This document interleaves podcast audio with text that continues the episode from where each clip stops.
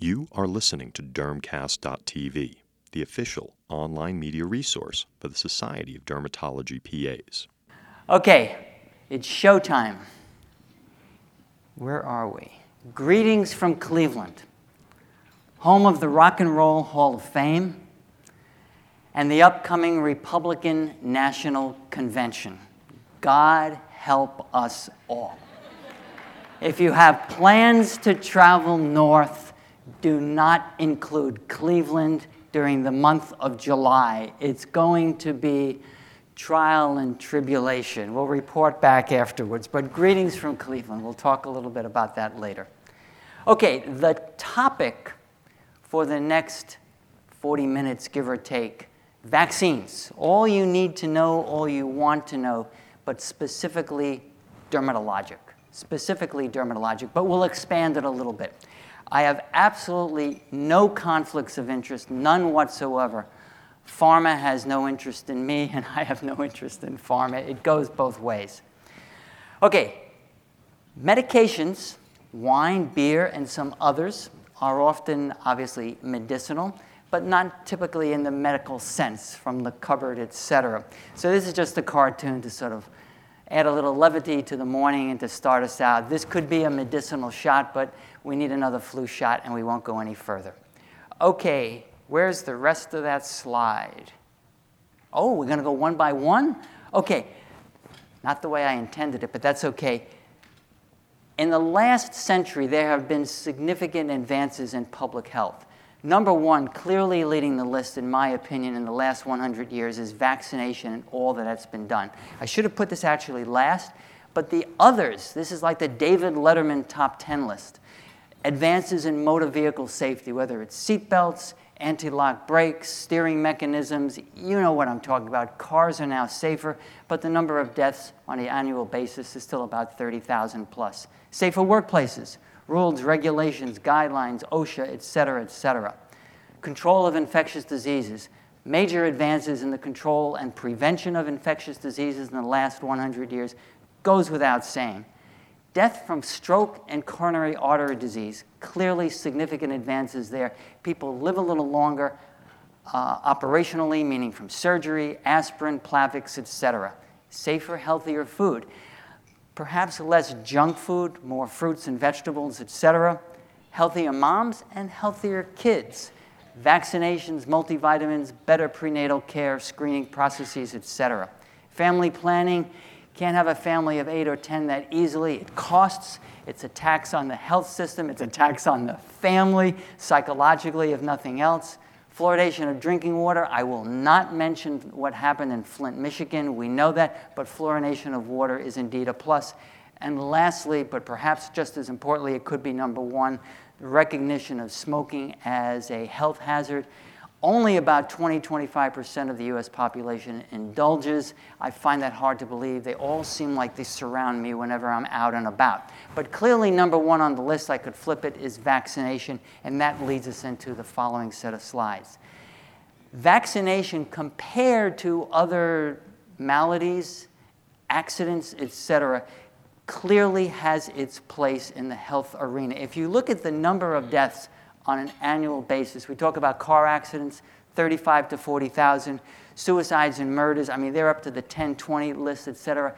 But if you get vaccinated to the array of things that can be prevented, specifically flu, specifically influenza on that seasonal basis in the fall and the winter, you're going to protect yourself and the general population. There'll be probably 50 to 70,000 more people alive by Christmas on an annual basis if they simply got their vaccination. It's as pure and simple as that.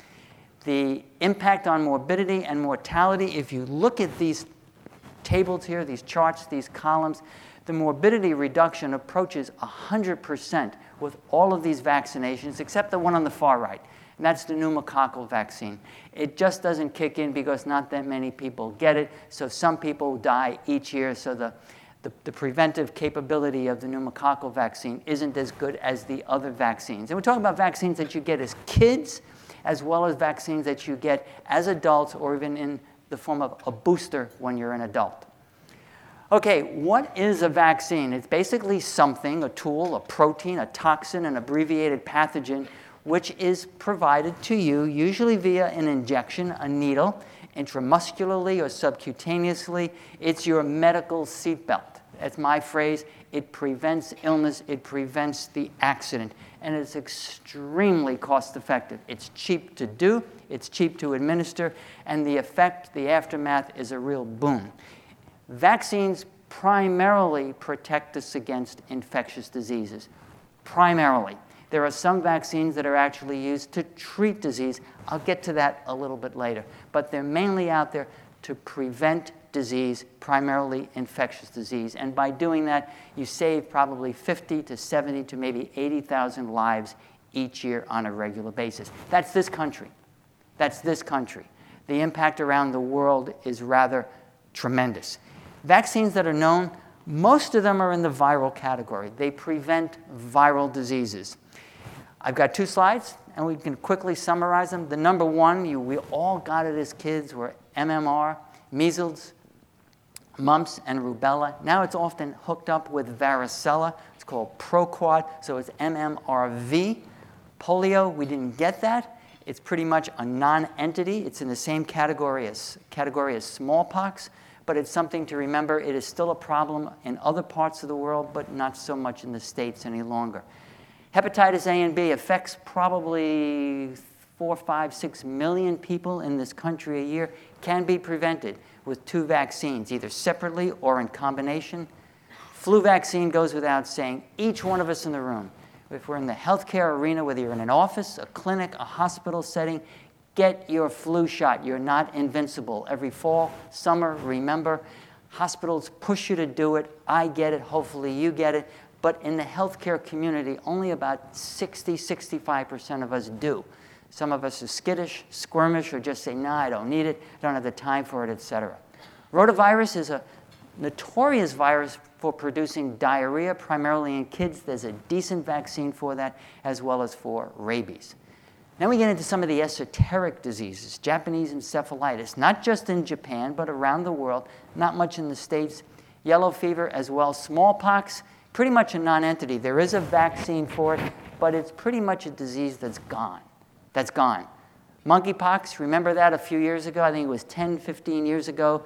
The imported Gambian rats from Africa, et cetera, kept as pets. Bingo, people got monkeypox. Fortunately, no one died. I don't think anybody died. Maybe if so, there were one or two deaths. It was in the single digits, but there's a vaccine for it. Varicella, the vaccine for chickenpox. 20 years old, 20 years available, works very well. Protective immunity lasts now 20, 30 years, very helpful. Zoster, available as well. I'll go through these individually. Uh, for anybody 50 years or older, if you're healthy, that's everybody in this room, you should get the shingles vaccine, the Zoster vaccine. And HPV. Okay, most of us in this room are past our teenage years, right? Right. I'm not trying to date anyone. I don't mean socially, I just mean put you in a category. You got that? Come on, work with me. It's early in the day. It's Friday morning. We could all be somewhere else. I don't know where. Austin's kind of nice. I'll give you the weather report from Cleveland later. But human papillomavirus, over 100 different viral pathogens there, capable of producing warts, papillomas, etc. HPV is very helpful to prevent venereal disease, meaning venereal warts, as well as cervical cancer. Okay, vaccines for bacteria. The numbers here aren't that great and aren't that encouraging. For children and adults, you've got mainly DPT. It carries different initials, but that's for diphtheria, tetanus, and um, pertussis. Not real concerns. Our parents gave brought us to the doc. We got it from the pediatrician. We were a kid. You get the booster later when you're an adult. You don't think about it and you stay healthy. The pneumococcal vaccine, good for any of us in the room as we get a little older. And that's going to happen to all of us. It hasn't happened yet, right? Right, good, okay. But when you get older, you might want to think about this, especially if you're immune compromised, past the age of about 65, give or take. And then there's the H influenza pneumonia vaccine, probably more for those at risk in healthcare facilities, kids to a degree. And then young adults, adolescents, the vaccine for meningococcal disease, a problem on college campuses, daycare settings. So it's recommended for teenagers to the young adult area, meaning the teenagers 15, 16, 17 to maybe the mid 20s, give or take. The World Health Organization actually recommends, recommends the meningococcal vaccine until you're in your 50s.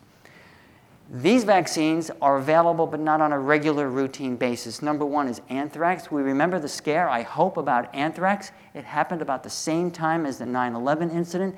Anthrax being mailed to government offices in DC and New York. The source seemed to be Ames, uh, Iowa. Uh, never quite knew who did it. People died of it, primarily the pulmonary form of it. There is a vaccine. So if you're working in a sketchy environment in the medical care arena, might be something to think about. I don't think anybody needs it today at this moment. And then other vaccines, not commonly recommended, hardly even mentioned, but they are available. Number one is Lyme disease. Believe it or not, there was a decent vaccine about 20 years ago.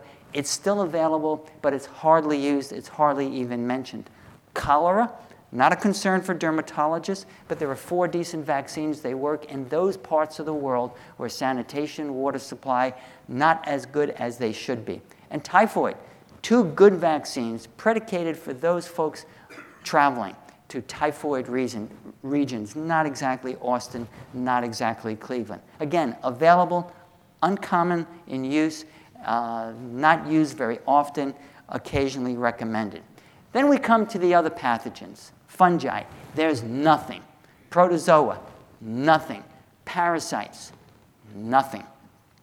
Those are probably three areas where we need work because those pathogens, those vectors, those agents are what are responsible for killing people in the third world. Africa, Southeast Asia.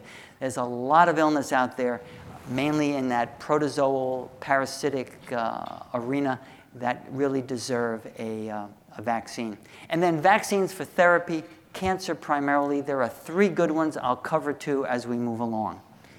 The main derm vaccines are listed here, these four. I'll go through them one by one. Some are ancient history for all of us because we got them when we were kids, but some are current history for many of us because we're healthy young adults. Measles, mumps, and rubella. Who should get it? Well, if you're a parent, you know your kids should get it. If you're the adult now, you should be comfortable in the fact that your parents made sure you got the vaccines, they brought you to the pediatrician, et cetera. But MMR should be given at year one to roughly year two, just after the kiddo hits his first birthday. Bring him to the pediatrician, he gets poked, bingo, he cries, you give him a lollipop, all is good. Second dose, three, four, five, six years later. There's usually the lag period. So when the kiddo is five, six, seven years old, he gets the second dose. Who else should get it? Susceptible adults who don't have any documentation of measles immunity. Well, most of us do, but measles still remains a problem around the world. It was pretty much a dead disease, good pun, good, good line there, in the States until recently. There are only about maybe 100 or 200 cases a year. Then it went up into the tens of thousands about 20 years ago, went down again, went up. It's occasionally in the news. It's only a year away, but we all remember the news reports about measles in Disneyland last January, right around the holiday season. And that accounted for the, the, the thrust of about 700 cases in the year 2015. In Europe, it's a real problem. 30, 40, 50,000 cases a year. And the four notorious countries are uh, France, Italy, Romania, and uh, the Netherlands. The, those countries account for about 90% of all measles outbreaks. So measles is still alive and well. It's primarily predicated on folks not being vaccinated. They either don't get it because they're not in school, or they come from another country, an immigrant, a visitor, etc. The advantages are obvious. You get the vaccine, you're, you're preventing measles, mumps, rubella, and if you throw in varicella, you're preventing that as well. Varicella zoster. This is a vaccine that I never got because I'm a little older than when it became available 20 years ago, but this is a disease that is now basically preventable. the vaccine has been available for about 20 years, give or take. It's a live attenuated vaccine from the Oka strain. It works. its efficacy is high, it's close to 90%, prevents varicella, and if the kiddo breaks through and gets chickenpox, usually the severity isn't quite as bad. Decreases the incidence of the disease tremendously, probably by 80, 85, 90%, and clearly has decreased the morbidity and the mortality from that disease, which did kill a fair amount of kids before the vaccine became available. it's been around now about 30 years, and the likelihood of getting varicella is very small, so the immunologic longevity of it is at least three decades. We're just not seeing it anymore, so that's good. And it can be combined with uh, varicella as well with MMR. Uh, the vaccine itself should be given roughly again, age one, two is when it is usually given by a pediatrician, but it can be given anywhere from age one to about age 12, give or take. Here it's two doses, just like MMR, two, two doses, one early on, another one, you know, several years later. Sub-Q, well tolerated, no big deal. Very safe, very effective, very efficacious. Almost 100% protection in the first year, almost 90% protection after two years, and the protection value is up to about 80, 85% at eight years, 10 years, even longer. We just don't know how long the protective value is. I think it's in the decades. It's probably at least 20 years or 30. No real need for a booster for this.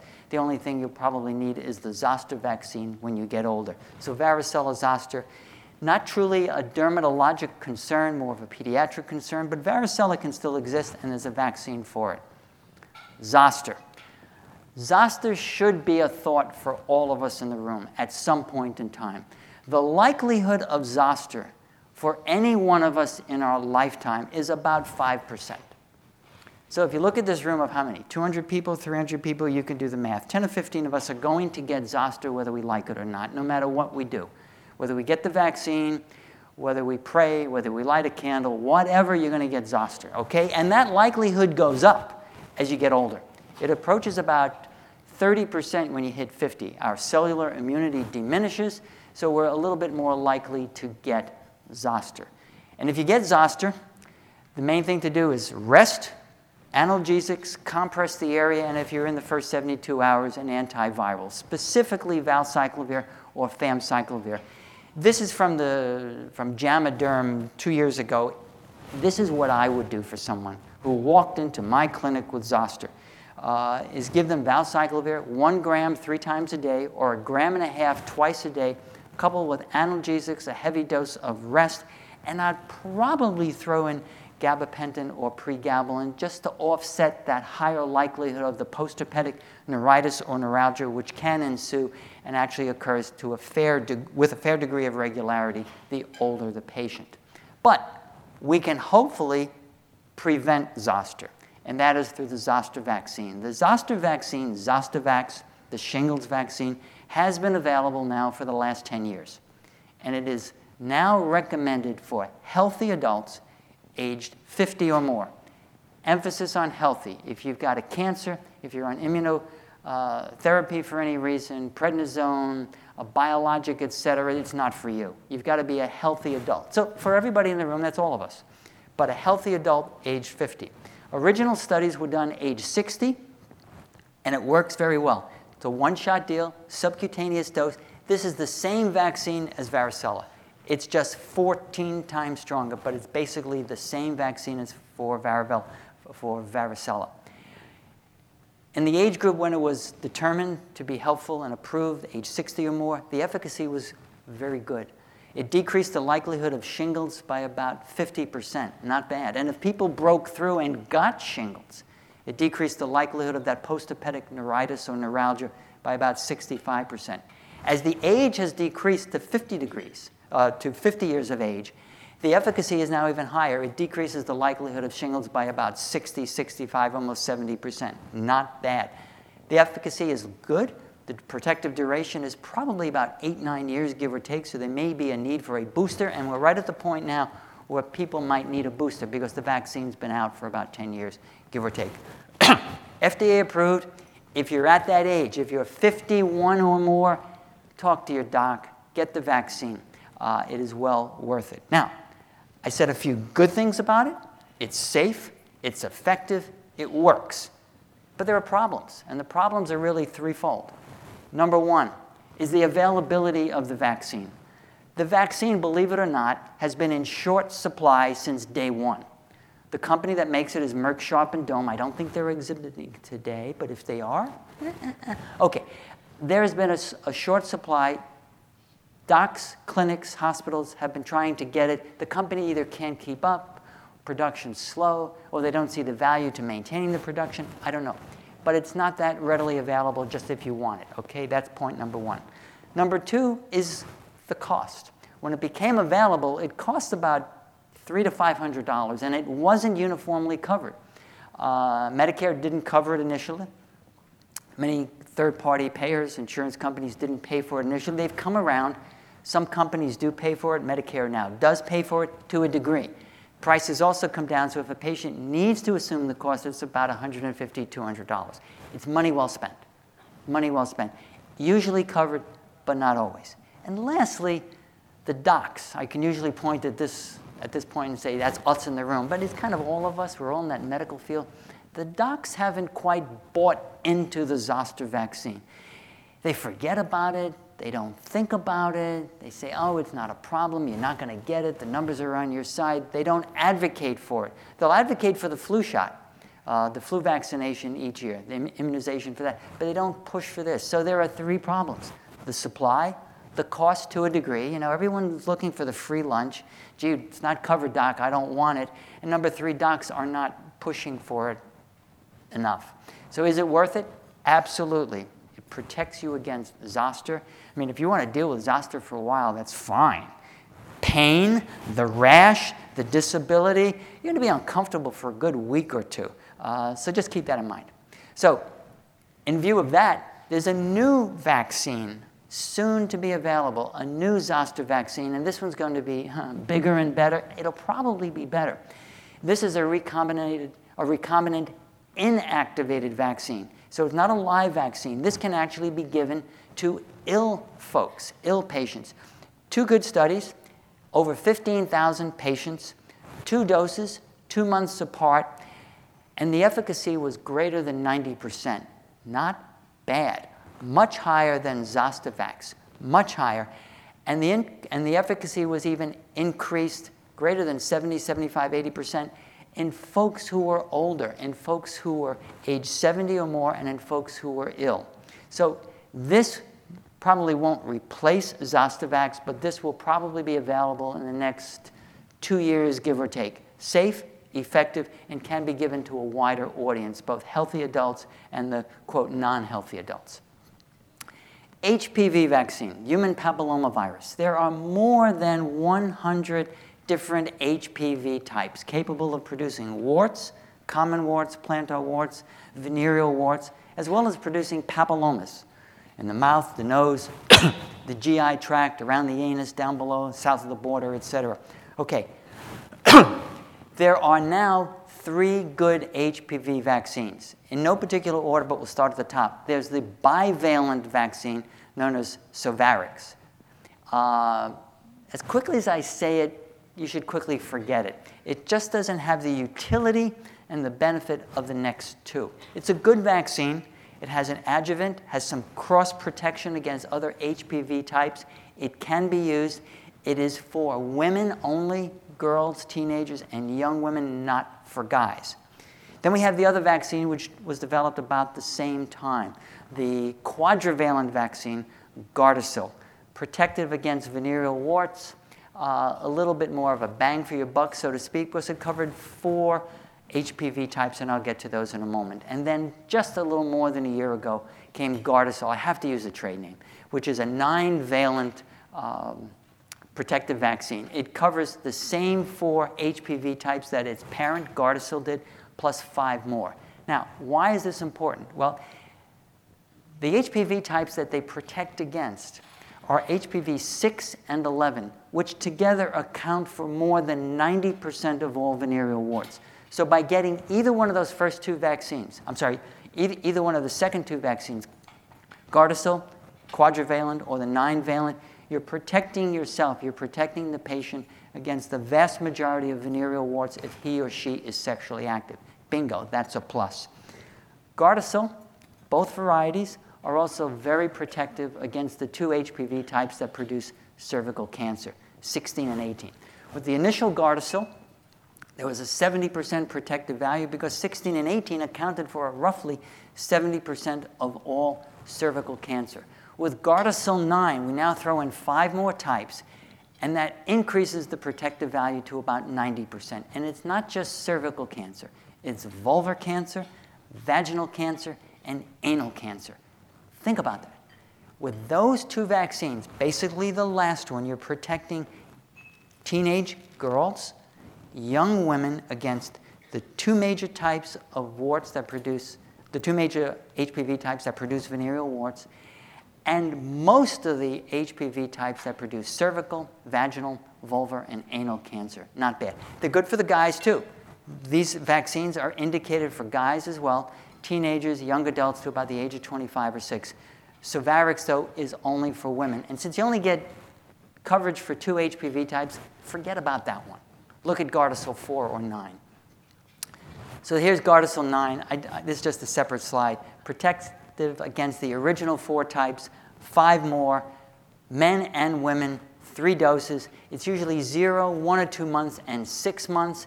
You don't need to be that religious about the dosing schedule. If it's at zero and then three or four months, that's okay.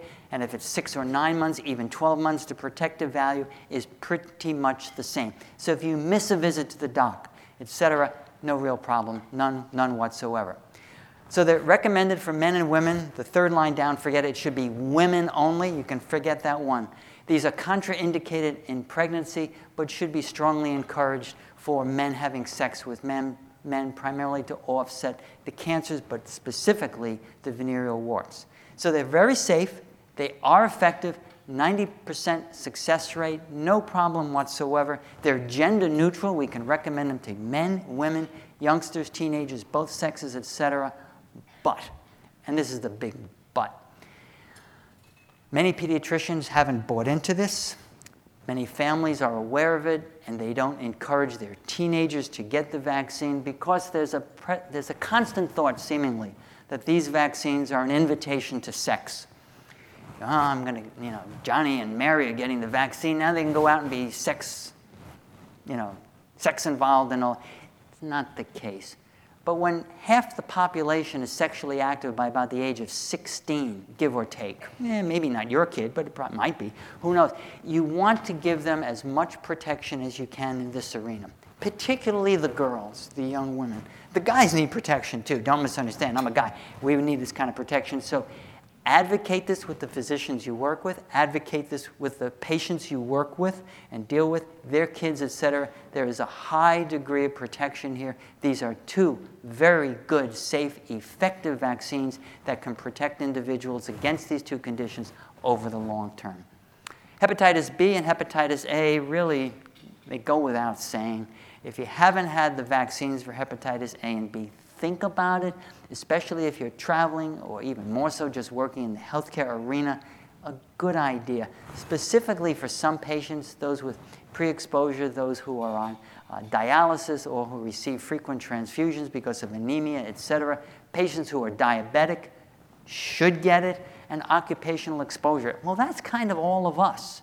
It's a good thing to do. Is it mandatory? Is it essential? No but it's a damn good idea. So be open to the hepatitis A and hepatitis B vaccines. They're to your advantage. Hepatitis A, if given separately, it's two doses, several months apart, maybe a year or two. And hepatitis B is three doses over six months, boom, boom, boom.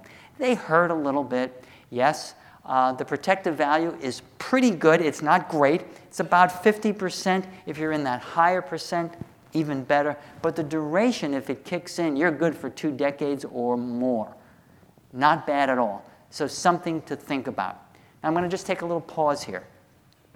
The topic for the hour was vaccines, and we're all dermatologically oriented, right? Right? But I just wanted to take the opportunity to just spread this out a little bit further. So, with your indulgence, that's what I'm doing. If you don't like it, the door is open in the back. You can take a break and come back for the next one. Come on, guys, ladies. You know, we're just spreading the horizons a little bit. Are you with me in the front row? That, that's good, that's good. Oh, who's from Ohio? One. I can't see with the bright lights. Anybody? From, come on, raise your hand. I mean, I only have one friend in the group. All right, but you're my friends to be. All right, that was the, uh, that was the interlude. That was the break. Okay, here we go. Now we're going to get into some other vaccines that are important dermatologically. Maybe not that much in Ohio, Texas, or in the States, but around the world. And you know, it's, a, it's an interesting community, a global community, because based on air travel, et cetera, a patient in India could be in your clinic on Monday. We have, we have to remember it and, and put it into that kind of context. There are some vaccines for leprosy. There are probably about a good half a dozen, give or take. They work with varying degrees of efficacy, effectiveness, etc. Probably the best one out there is called Talwar's vaccine, or the trade name is Immuvac. It's primarily for folks who have close contact with leprosy patients. That could be doctors, nurses, family members, etc., or folks who live in an endemic area where leprosy is known to exist. So it's a decent vaccine for those folks. Leprosy exists, it is on the wane around the world, but in this country there are still hundreds of folks with it uh, who deal with it pretty much in a stable form, but it is still out there. There's really no cure, there's good medication for it for control. The advantages of this vaccine it produces immunomodulation both specifically and non-specifically, and it helps to clear the individual of the pathogen, the mycobacteria itself. Not bad and it converts the skin test from being positive to negative. So if you have a negative skin test, that's good. It's like a negative skin test for TB. If you're positive, you're concerned. If it's negative, you're good to go. Duration, probably about five or six years, give or take, something to remember. BCG is still available. It still is used, even in the States, much more so around the world. This is probably the closest way or the best way we have of preventing tuberculosis. Who is it mainly for? It is mainly for kids, children, not so much for adults. It works best in kids, young adults maybe, the teenage years at best. Those at risk, meaning those who have contact with folks who have TB, where TB is a bit rampant. The Mediterranean, Africa, Southeast Asia. It works primarily against meningitis. It doesn't work at all against pulmonary TB, so keep that in mind. It's also a good idea for those at occupational risk. Folks like us, if we're dealing with leprosy, if you're working perhaps with Doctors Without Borders or you're going to get on the, the, the, charity ship and go to different foreign ports, you might be dealing with patients with leprosy, unbeknownst to you maybe, so it's not a bad idea. The advantages, it converts the tuberculin test from positive to negative, not bad. And if you've got bladder cancer, BCG is very helpful in that situation. Again, not that relevant here in the States unless you're at risk or if you're traveling abroad, but very helpful in other parts of the world, but primarily for kids, young adults, give or take. In the USA, in, in the US and in, in, in the States, limited use, very selective use. You've got to pick and choose what patient gets it, what individual gets it. Healthcare workers, eh, you could take it either way. Have I ever gotten it? No. Is it a bad idea? No. I just never have. Kids, not a bad idea if they have a negative TB test and they're around folks with tuberculosis. There's TB in the family. If there's a recent outbreak of TB, if, uh, if they're in an area uh, where there might be a pocket of cases, for example, that individual might benefit from BCG. Leprosy, I'll get to a little later. Cancer vaccine, there are three. Three that you should know about, but only two that you really need to know about. The first one, Provenge, is a cancer vaccine to treat metastatic prostate cancer. And the next two are two vaccines to treat metastatic melanoma. And I'll go through them one by one. The first one is something called GP100 peptide vaccine. Nice study over a period of 10 years that looked at its efficacy in treating patients with metastatic melanoma. And the vaccine was this peptide plus interleukin 2 versus interleukin by itself to see what the benefit of the vaccine was. And you can read it as well as I. The overall ex- response of the vaccine coupled with interleukin 2 was about 16%. You say, gee, that's not a good number. Well, it's pretty good compared to 6% in just the interleukin group, and it's better than zero if you have metastatic cancer. I'm being optimistic. Progression free interval, little more than two months versus a month and a half versus the interleukin group. Still, both numbers a little bit better than zero months progression, okay? Okay. Overall survival, 17 months. Not a long time, more than a year, year and a half, give or take, versus about a year with just the interleukin 2. So there's potential here, there's hope here with this GP10 vaccine coupled with interleukin for patients who have metastatic cancer. This is a decent vaccine. It has some promise, not a tremendous amount. We'll have to see what happens. And the downside is about 15, 16% of them had an arrhythmia uh, who got the vaccine.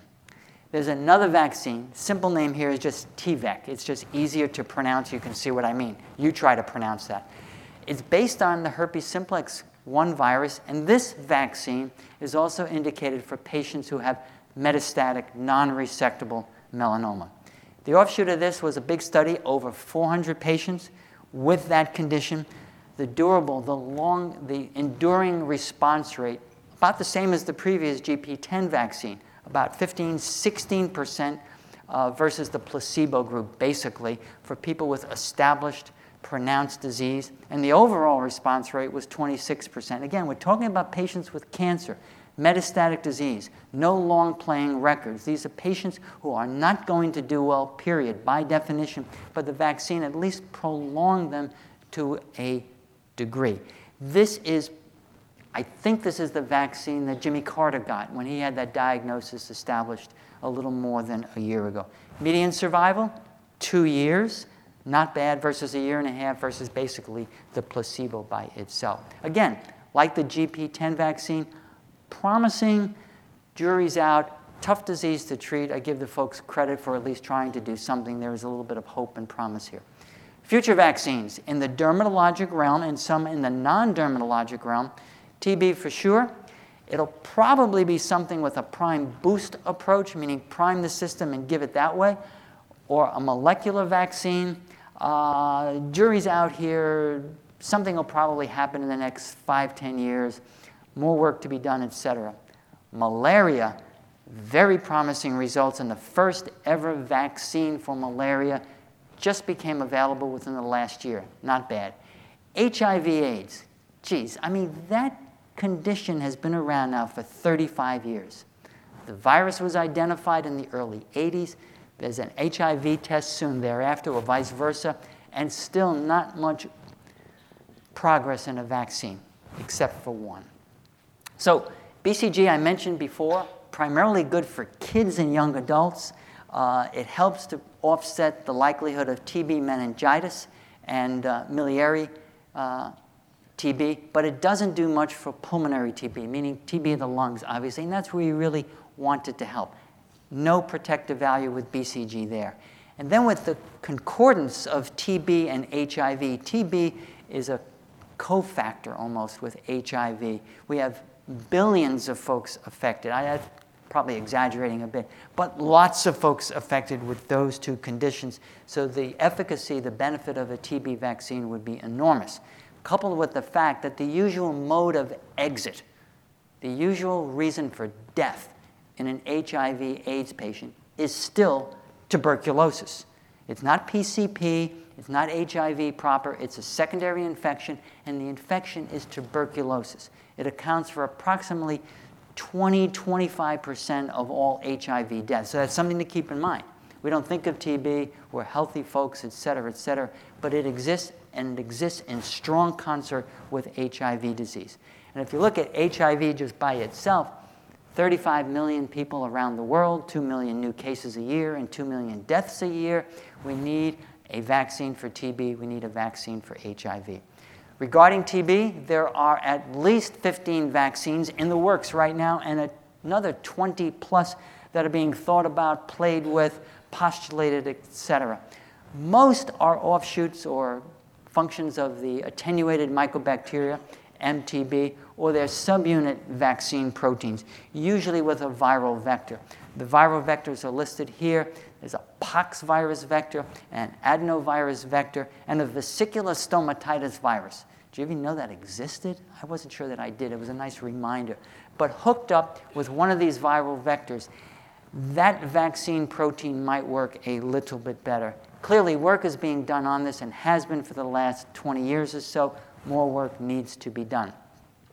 There is a vaccine for TB. It's predicated on Mycobacterium vaccae, not Mycobacteria tuberculosis. It's primarily for folks with latent TB or latent HIV. It has some protective benefit, not enormous. It's predicated on five pokes over the course of a year. Works fairly well in that patient who has TB and HIV. Protective value, maybe 30%, give or take. There was another study about four, five, six years ago, 2,000 patients uh, with this vaccine. The efficacy was about 40%. Not bad. Not bad at all. So there is work out there. There's work being done on TB and HIV. This is the news, not so much of the morning, but if we want to take it a little bit out of the dermatologic realm, in the sense of what is out there for the greater good, uh, for better health around the world, that's malaria. Vector is a mosquito. We know that. A lot of people die from this. I mean, probably 500,000, 600,000 deaths a year, several million cases. So people die from this kids, adults, etc.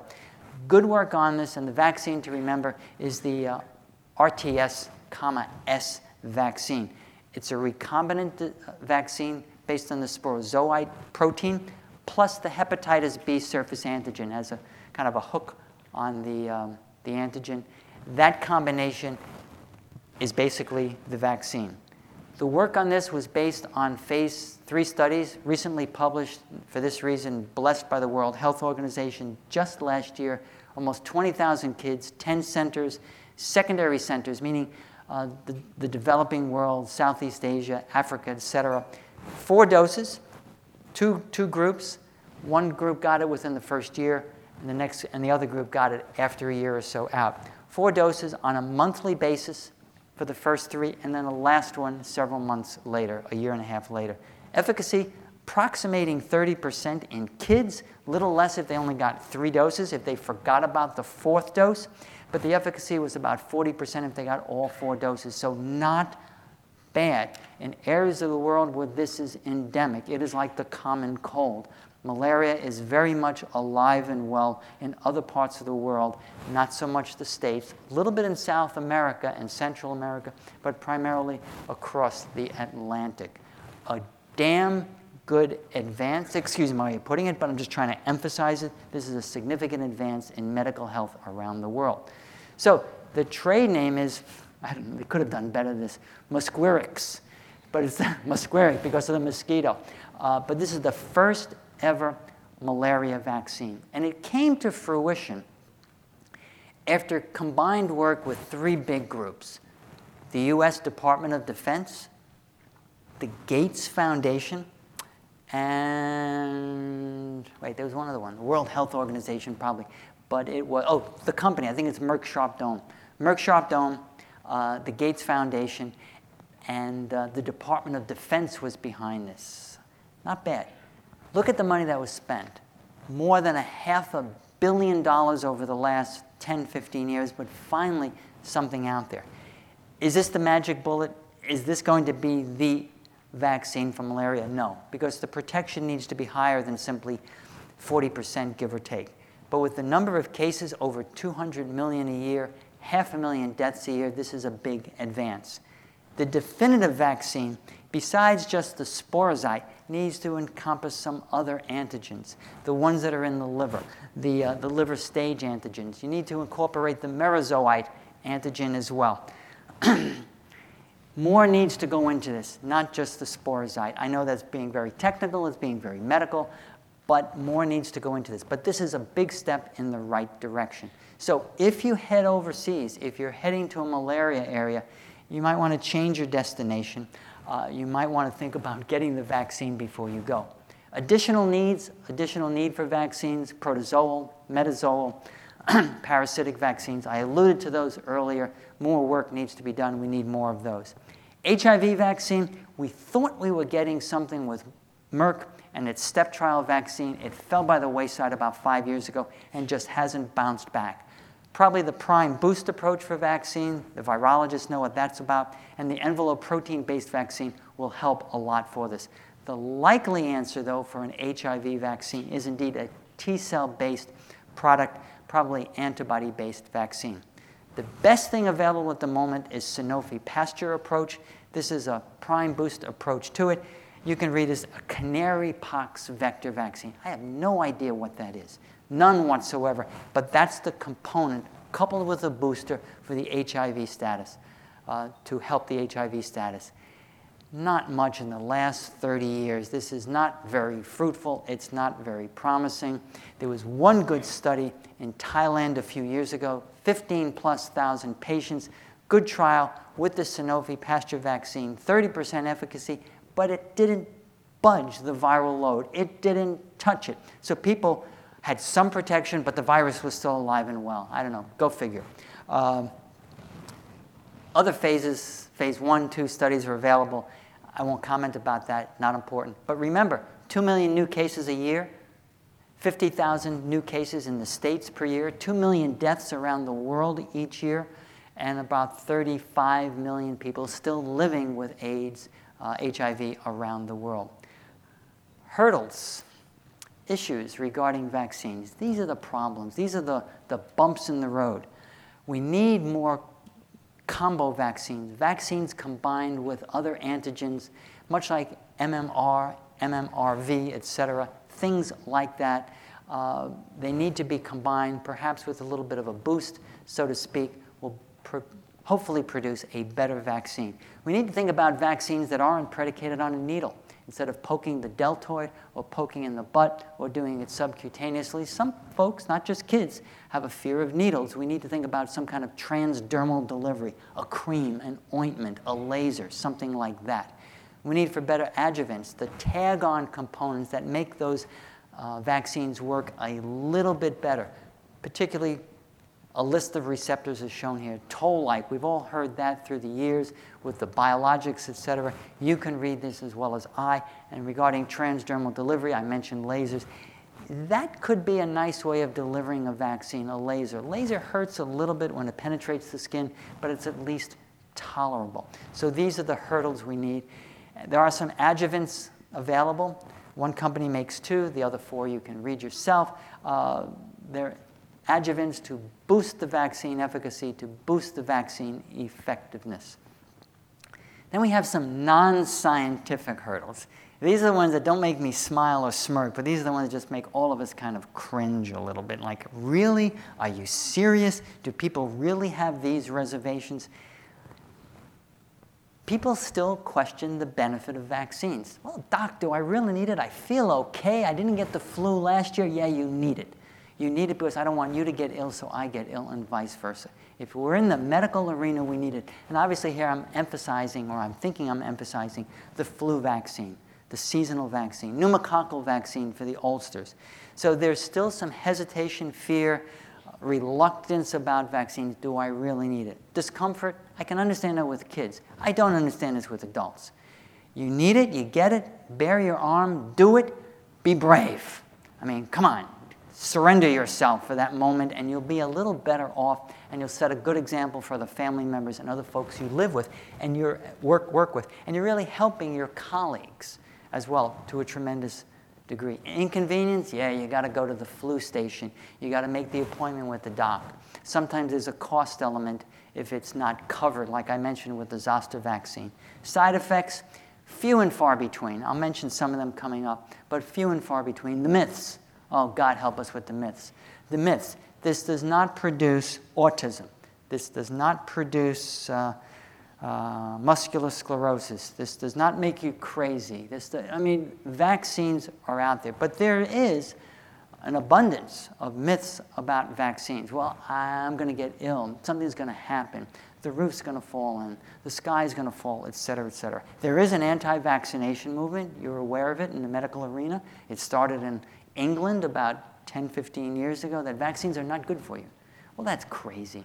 I mean, absolutely crazy. The question of need for vaccination, I've gone through that. We do need vaccines, kids in particular, adults, some of them, and the dangers, I'll get to those.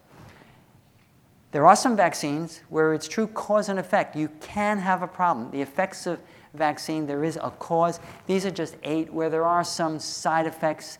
There might be an untoward event, uh, and, and, achiness, uh, site injection, a seizure occasionally, not enough to forestall using it. But these are eight known vaccines where there actually is cause and effect with some of the things you read about and have heard about. There are other vaccines, the four listed here, where there is some suggestion that what happened might be responsible from the vaccination. Varicella zoster, you can actually get disseminated varicella occasionally. MMR, kids occasionally can get a febrile seizure. Short lived, no deaths, etc. Occasionally encephalitis. Clearly not good if it happens to your kid or to your grandkid, but yes, it's not a perfect world. They're not completely safe, but they are safe in the broad scheme of things. Six vaccines can produce anaphylaxis. That's not good. That's not good. So you have to keep that in mind. But you know, Tylenol and aspirin have side effects. We have to remember that. And then you can get injection reactions, syncope. Some folks even see a needle and they fall to the floor. I mean, it, it, it happens. I'm not minimizing that, but it does happen. And then there's this plus minus causal relation. We think, we don't know, we try to prove it, we can't, we haven't, and the story goes on. HPV and anaphylaxis doesn't happen. Transient arthralgias with MMR really doesn't happen. And then there's the, the trivalent vaccine available in Canada, produces this ocular respiratory syndrome. I don't even know what that is, but it's primarily in Canada, not here. Stay in the States, it's not a problem. Am I going too fast? Good. Okay, it's at, at the end. I got five minutes. I didn't even think I was going to fill an hour for this one. There is no causal relationship, none whatsoever, between these vaccines and what you occasionally hear. Autism, no. There's no vaccine, none that produces diabetes, none. Bell's palsy, no. Asthma exacerbation from flu vaccine, no. And airway disease from the flu vaccine, no.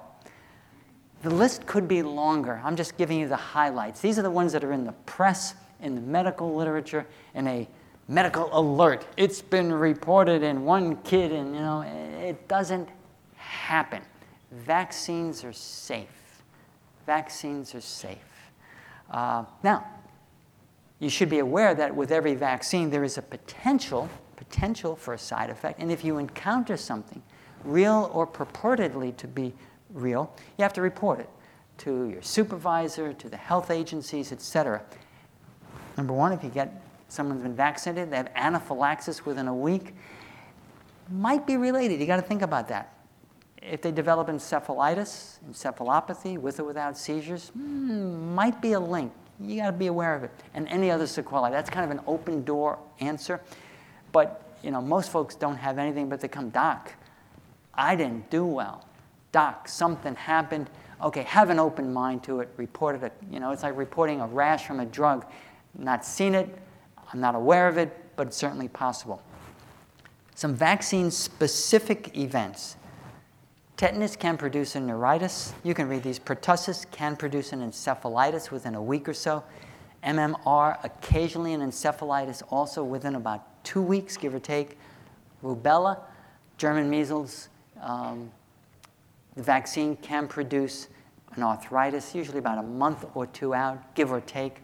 Uh, measles, uh, thrombocytic purpura um, occasionally happens within that first month. And the oral polio doesn't really have any relevance because it's not used much in the States at all. Vaccines, not just for kids. We think of vaccinations, immunization for kids. We're all kids at heart, but there are a lot of vaccines that apply to us as adults. Very safe, very effective, minor side effects, and there really aren't any true contraindications to vaccine, except a documented hypersensitivity reaction, true allergy, maybe a neurologic disease that mitigates against the use. And by getting vaccinated, you're really offsetting probably 50,000 plus deaths a year. Again, most of them are in that influenza realm. So it's the flu shot we're talking about. Vaccination in general, go for it. Avoid it only if there are some true contraindications. Postpone it if the patient, uh, and patient really means someone with illness, but if the individual has been ill significantly, uh, severely in the last week or so, just put it off for a while. But a modest illness, a mild illness, including diarrhea, the runs, you can still get poked and get the vaccine. The vaccine. If you've been taking antibiotics for a while, it's okay. You can get it. Not enough to say, no, doc, I can't do it. Haven't been feeling well. Gee, I'm taking that antibiotic. I don't think I'm feeling well. They can get the vaccine. Vaccine recommendations, this will be the end. These are the vaccine recommendations, uh, maybe for half the room. Those folks, 50 or more. I qualify a little bit. I just had a birthday, whatever. So these are recommendations for adults, plus I figured it's going to be an adult audience. If you're under 50, still make note of it, but they don't particularly apply to you. And these are the eight. I've already covered a few of them, but going one by one. The influenza vaccine, the flu vaccine for adults 50 years of age or more on an annual basis, and bless you. And you can extrapolate that a little further. If you're in your 20s, your 30s, your 40s, and you're in a healthcare arena, damn it, get the flu vaccine this fall. Get it this winter. Get it in February. It's never too late. Do it. The pneumococcal vaccine the, is really for the oldsters, 65 or more, 50 or more if there are risk factors heart disease, diabetes, leukemia, asthma, pulmonary disease if they're ill. And obviously, it's, it's also strongly recommended if you're underage, under 65, under 50, and you work in a healthcare arena. Not a bad idea. Honestly, I have gotten the pneumococcal vaccine, I think, once or twice because of where I work, but I didn't get it earlier in life. It's, I just never thought of it. Flu, I do think of. The flu vaccine, just just, just to go backwards, the flu vaccine was only administered, accepted by about a third of adults 20, 30 years ago. We're now at that 65, 70% range. In the medical arena, it varies from institution to institution, but young adults at risk, that's us somewhat. In the medical arena, it's less than 50%. Keep that in mind. The pneumococcal vaccine, the numbers are much better than they were 20, 30 years ago. We've gone from 15% up to about 65%, increased by a factor of five, give or take. Uh, but young adults at risk, P poor, less than 20% uh, use. MMR can be done for adults, especially if their, uh, if their vaccination status is unknown, if they're immigrants and maybe didn't get it, if they moved to this country from a third world country, we just don't know. Not a bad idea for measles, mumps, and rubella. As far as the US population, higher efficacy if MMR is given before pregnancy for a woman, obviously a woman, before pregnancy. You're giving the kiddo as well as the mom protection against measles, mumps, and rubella. For pertussis, uh, tetanus, etc., recommended at a young age, also for young adults, then with the booster thrown in periodically uh, every 10 years, give or take. But you definitely need a booster if you make it to 65, predicate on the fact that you had it when you were younger, you get it later. And efficacy here, higher during pregnancy. So for a young woman who's pregnant, getting the, um, the pertussis tetanus vaccine, a very good idea. And then if she becomes pregnant again, you do it again because the protective efficacy is during pregnancy for the newborn. So if she has three pregnancies, that means she's going, she should get the uh, uh, pertussis tetanus vaccine with each pregnancy. Overall susceptibility to tetanus, meaning the likelihood of no protection, is about more than 70% as you get older, hence the need for the booster. With diphtheria, it's about 50%, give or take. Booster, not a bad idea. But the overall protective benefit for adults is about 50 50. It's about 50%. The meningitis vaccine, these are mainly recommendations from the World Health Organization. For adults aged 50 or more, if never vaccinated or if they're at risk, you can read the others. If they're less than 50 and no vaccination, the conjugated vaccine is recommended. If they're greater than age 50 and need the vaccine, it's the polysaccharide vaccine, and that confers some protection and immunity for up to about five years. In the States, via the CDC, the meningitis vaccine is recommended only for teenagers, young adults, the college age students, somewhere between the age of about 16 and 25, give or take. Three doses, uh, good protective value, so it really doesn't apply in the States to folks 50 or more. But I include the first three lines because that's the World Health Organization suggestion. The CDC is what we go by here. Okay, this was lifted from a journal, USA Today vaccines are for grown-ups. This is simply a summary table of things I've mentioned. It gives you kind of a, a quick look at what vaccines apply to the general population, regardless of age, what applies to most of us in this, excuse me, in this room. I'll let that linger. You can see what you might have gotten, what you should get, what you'll think about getting next week when you return home.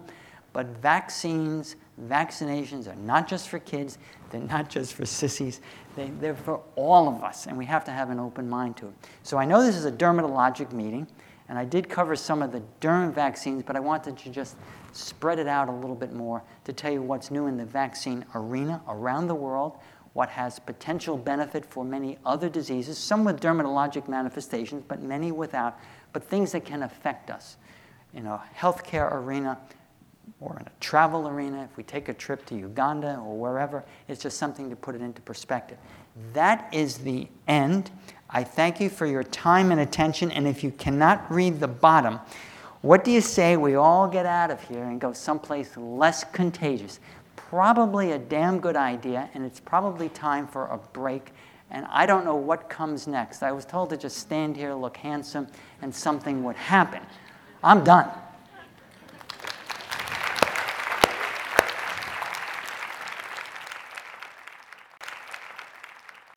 This has been a presentation of Dermcast.tv, the official online media resource for the Society of Dermatology PAs.